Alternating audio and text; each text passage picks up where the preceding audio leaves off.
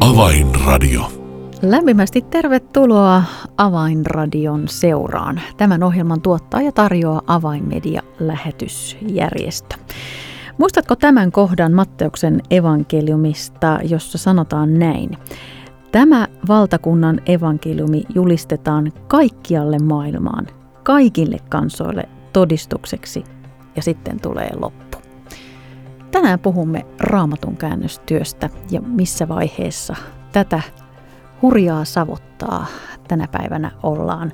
Tästä aiheesta ohjelmaa ovat kanssani tekemässä Avainmedian toiminnanjohtaja Eero Anttori sekä Avainmedian kielenkääntäjä ja Raamatun käännösinstituutin hallituksen puheenjohtaja Heikki Jäntti. Minun nimeni on Reija Taupila. Tervetuloa seuraan. Avainradio. Ja tervetuloa Avainradioon Eero Antturi. Hei Reija, kiitos. Ja Heikki Jäntti. Kiitoksia. Tämä raamatun kohta, jossa puhutaan valtakunnan evankeliumin julistamisesta kaikkialle maailmaan, kaikille kansoille, niin Eero lähetysjärjestön toiminnanjohtajana, kuinka paljon tämä jae sinua motivoi? Kyllä se motivoi ilman muuta ja eh, evankeliumit ylipäätänsä ja se tehtävä, joka meille on annettu ja suotu ja tämmöinen mahdollisuus, niin onhan se aivan, aivan todellakin innostava ja ja sitten kun olemme myöskin nähneet sitä, mitä on jo saatu aikaa ja menneet sukupolvetkin, mutta että meillä on nyt oma mahdollisuus tässä hetkessä. Heikki Jäntti, tässä puhutaan kaikille kansoille. Emme varmaan tee väärin, jos tässä puhutaan myös kaikista kielistä. Sinulle kielenkääntäjänä, niin millä tavalla tämä jää sinua puhuttelee? Kyllä se puhuttelee. Voidaan totta kai puhua myös kielistä, koska yleensä kansaa määrittää se, mitä kieltä ne puhuvat. Aika pitkälle yksi yhteen menee. Ei aina, mutta hyvin usein. Ja sen tähden koen tärkeänä, että kyllä kaikilla kielillä pitää Jumalan sanaa julistaa, jotta ihminen voi kokea sen kuuluvan juuri hänelle. Olet siis myös Helsingin Raamatonkäännösinstituutin hallituksen puheenjohtaja ja siltä jakkaralta käsin pääset seuraamaan raamatun käännöstyötä nimenomaan suomensukuisille kansoille ikään kuin aitiopaikalta. Näiden viime vuosikymmenien aikana käännöksiä on valmistunut. Joko raamatun osia tai kokonaisia raamattuja, niin, niin siirtyykö silloin sinun kellossasi mittari aina yhden nykäyksen lähemmäksi tämän raamatun jakeen toteutumista, kun käännös valmistuu? Kyllä, kyllä jos ajattelemme, että siellä on 12 suomen sukusta kieltä Venäjällä ja kun niille on tullut sitten uusia testamentteja on tullut ja raamattuja. Jo kymmenkunta vuotta sitten ensimmäinen koko raamattu tuli udmurtin kielellä ja sen jälkeen on käännetty lisää raamattukirjallisuutta, niin kyllä näin kokee, että koko ajan päästään eteenpäin, eteenpäin, eteenpäin, vaikka se lopullinen päämäärä ehkä on vielä kaukana, mutta kuitenkin hyvin, hyvin monet ihmiset ovat voineet näin päästä lukemaan Jumalan sanaa omalla kielellä. Eero Anttori, jos ajattelet avainmediaa järjestönä sitten tämän raamatun käännöstyön näkökulmasta, niin, niin millainen rooli avainmedialla siinä on ollut?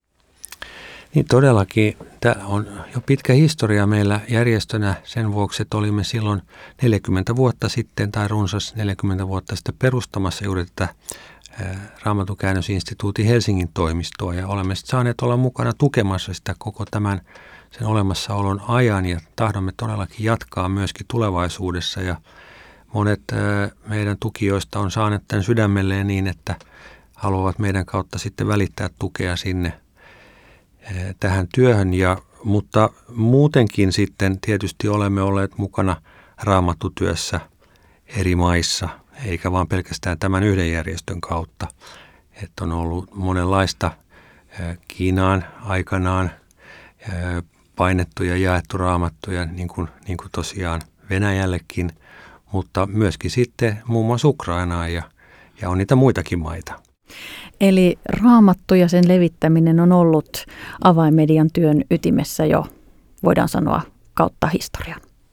Niin, kyllä, kyllä näin voidaan ajatella todellakin, että se on meillä, meillä yksi tärkeä osa meidän toimintaa ja nähty myöskin media-lähetystyönä, vaikka tämä printtimedia on niin kuin vanhempaa perua kuin digitaalinen, mutta kuitenkin näin me edelleen ajattelemme ja, ja sillä tavalla niin nyt tällä hetkellä sitten meillä on aivan uusia mahdollisuuksia myöskin avautunut viime vuoden lopulla meidän vasta alkanut belutsinkielinen sosiaalisen median hanke saatiin vähän niin kuin yhdistettyä ja kytkettyä Belutsin raamatun käännöshankkeeseen sillä tavalla, että ne molemmat hyötyvät toisistaan.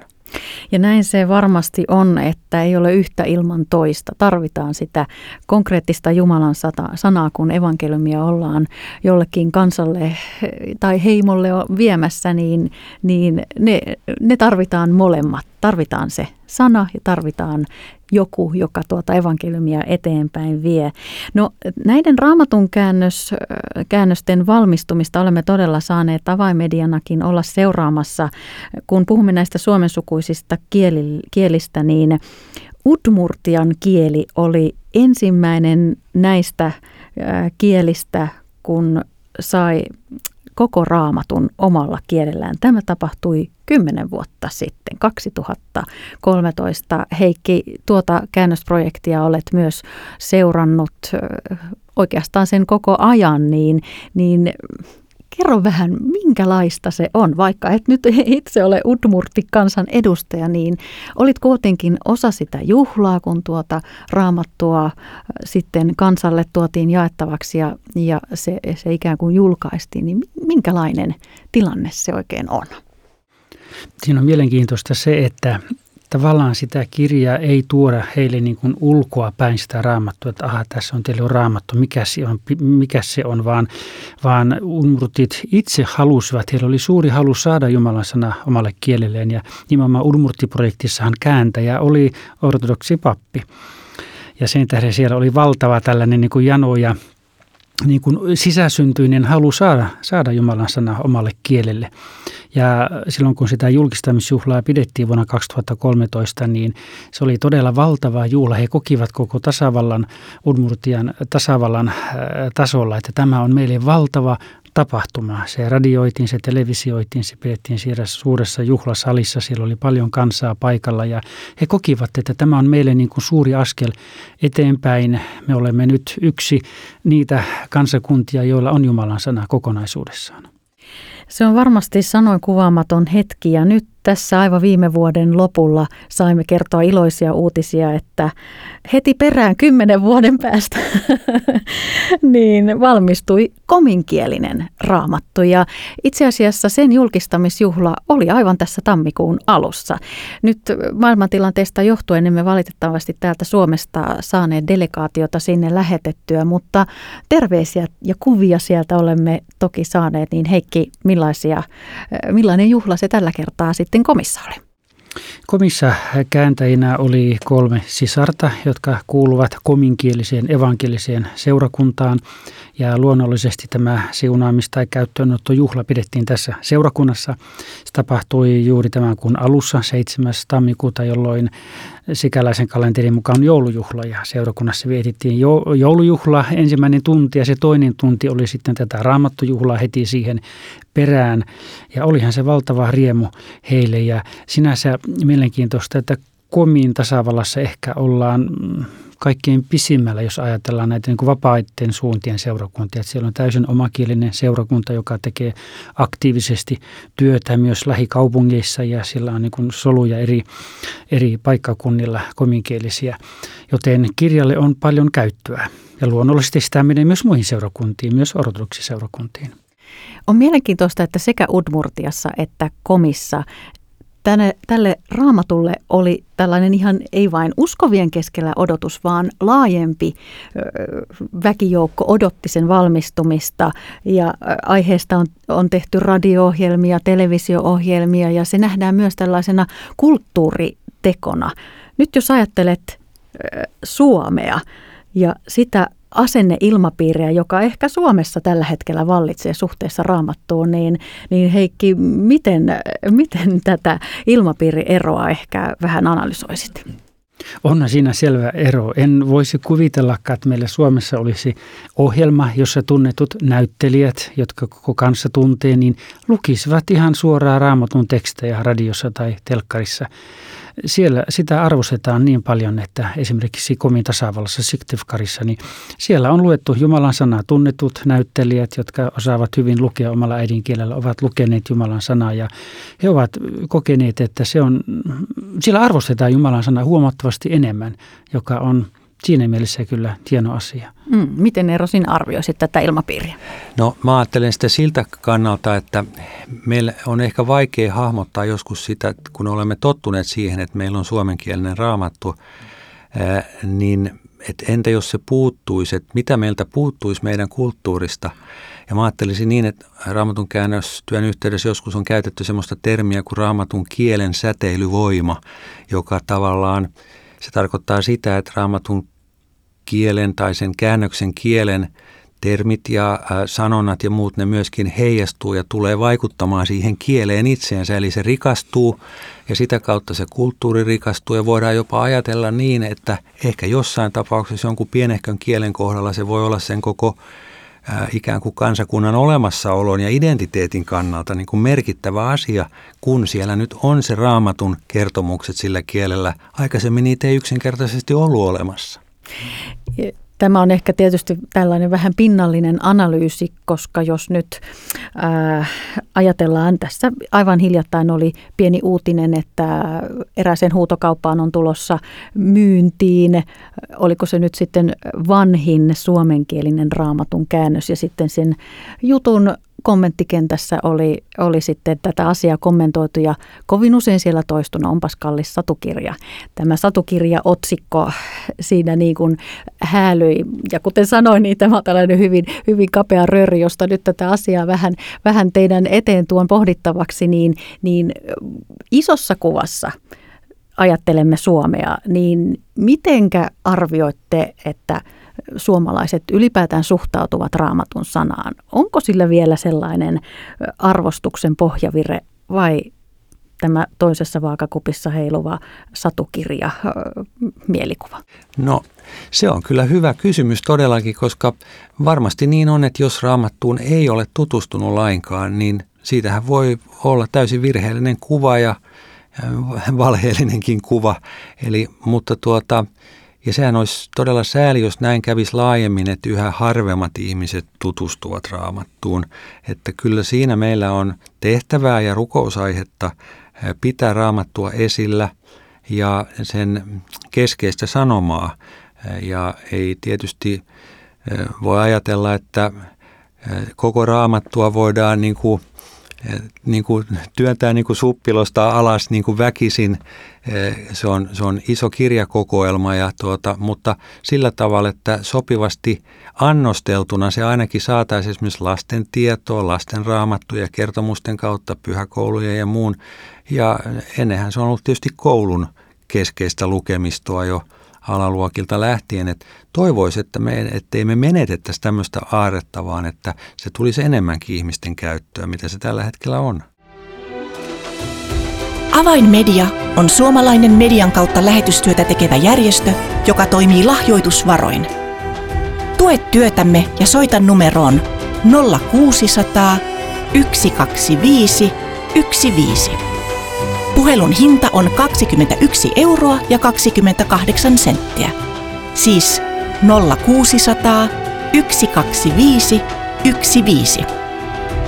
Sinun rukouksiasi ja tukeasi tarvitaan, jotta mahdollisimman moni saisi kuulla ja vastaanottaa evankeliumin. Lämmin kiitos tuestasi. Avainmedia. Evankeliumia median kautta.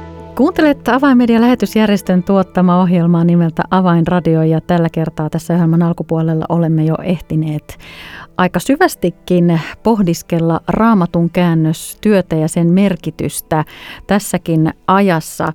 Viime vuoden lopussa saimme mahtavia uutisia, että vihdoin kominkielinen koko raamattu saatiin valmiiksi ja nyt tässä tammikuun alussa sitä jo on ehditty juhlia sen julkaisua.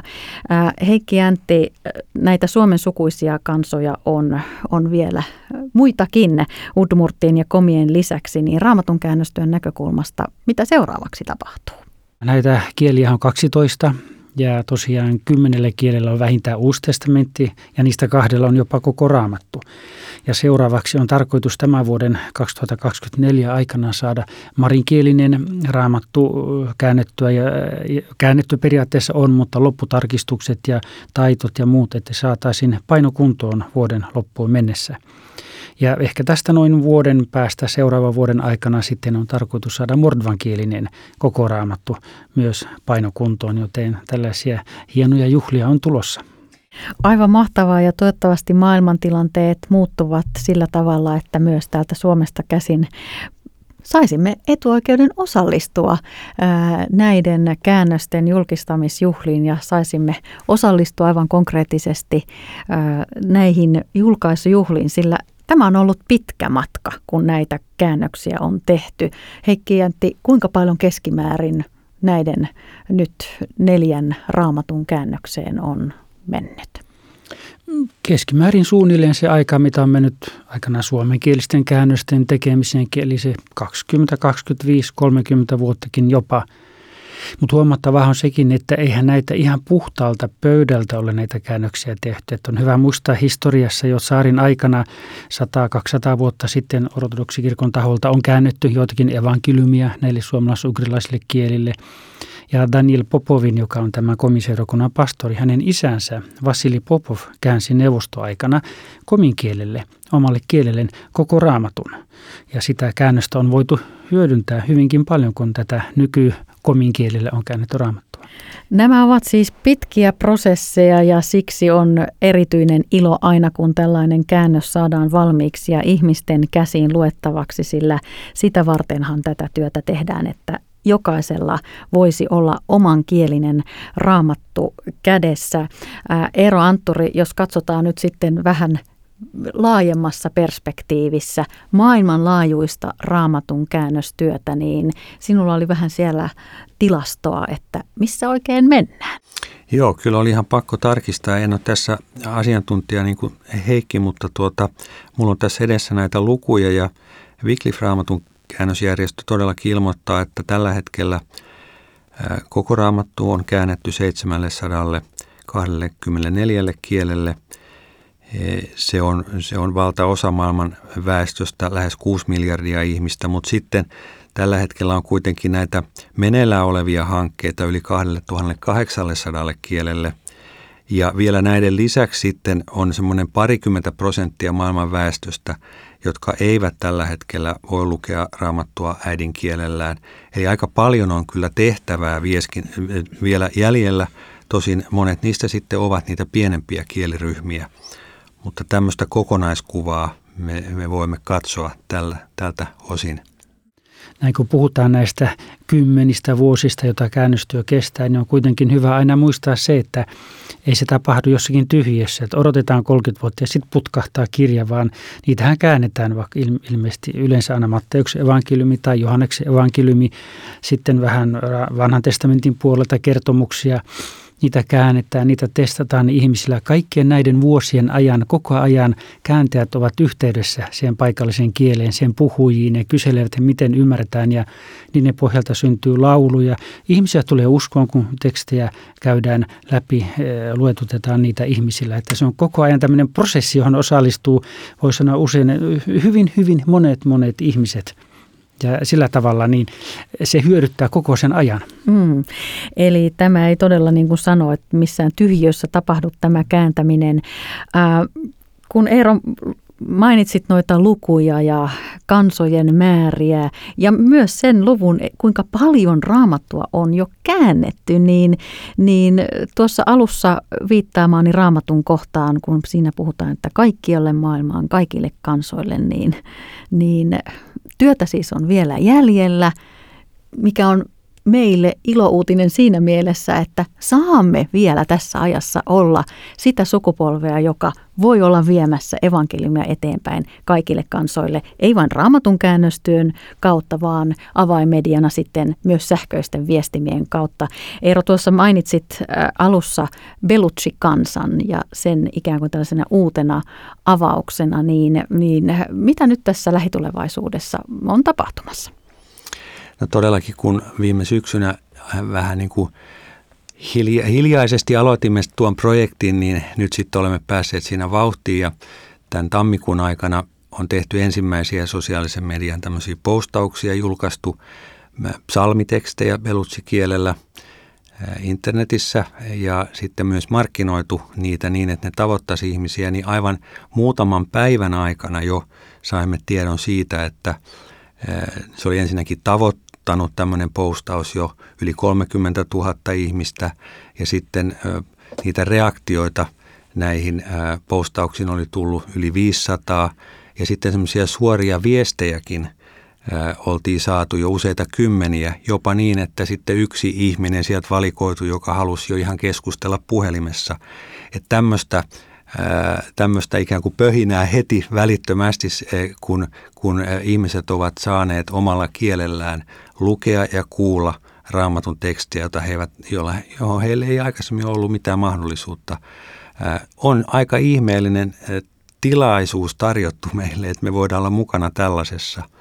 Ja ajattelen vielä sitäkin, että niin kuin Jeesus joutuu useasti muistuttamaan epäuskoisia opetuslapsiaan siitä, että mikä on ihmiselle mahdotonta, on Jumalalle mahdollista. Niin meillä on tukenamme tämmöinen maailman luotettavin lupaus ja lupauksen antaja. Aivan. Tämä on todella innostava aihe, raamatun käännöstyö ja ylipäätään lähetystyö ja evankeliumin eteenpäin vieminen, kun, kun Heikki kerrot, että koko raamatun kääntämiseen saattaa mennä useampi kymmenen vuosia. Eero, sinä puolestasi kerrot, että kun sosiaalisen median sivu aukeaa, niin sen vaikutus saattaa olla lyhyessä ajassa tavoitetaan tuhansia ihmisiä ja kiinnostuneita alkaa löytyä. Varmasti tämän ensimmäisen kiinnostuneen jälkeen odotamme luonnollisesti, että heitä on enemmän.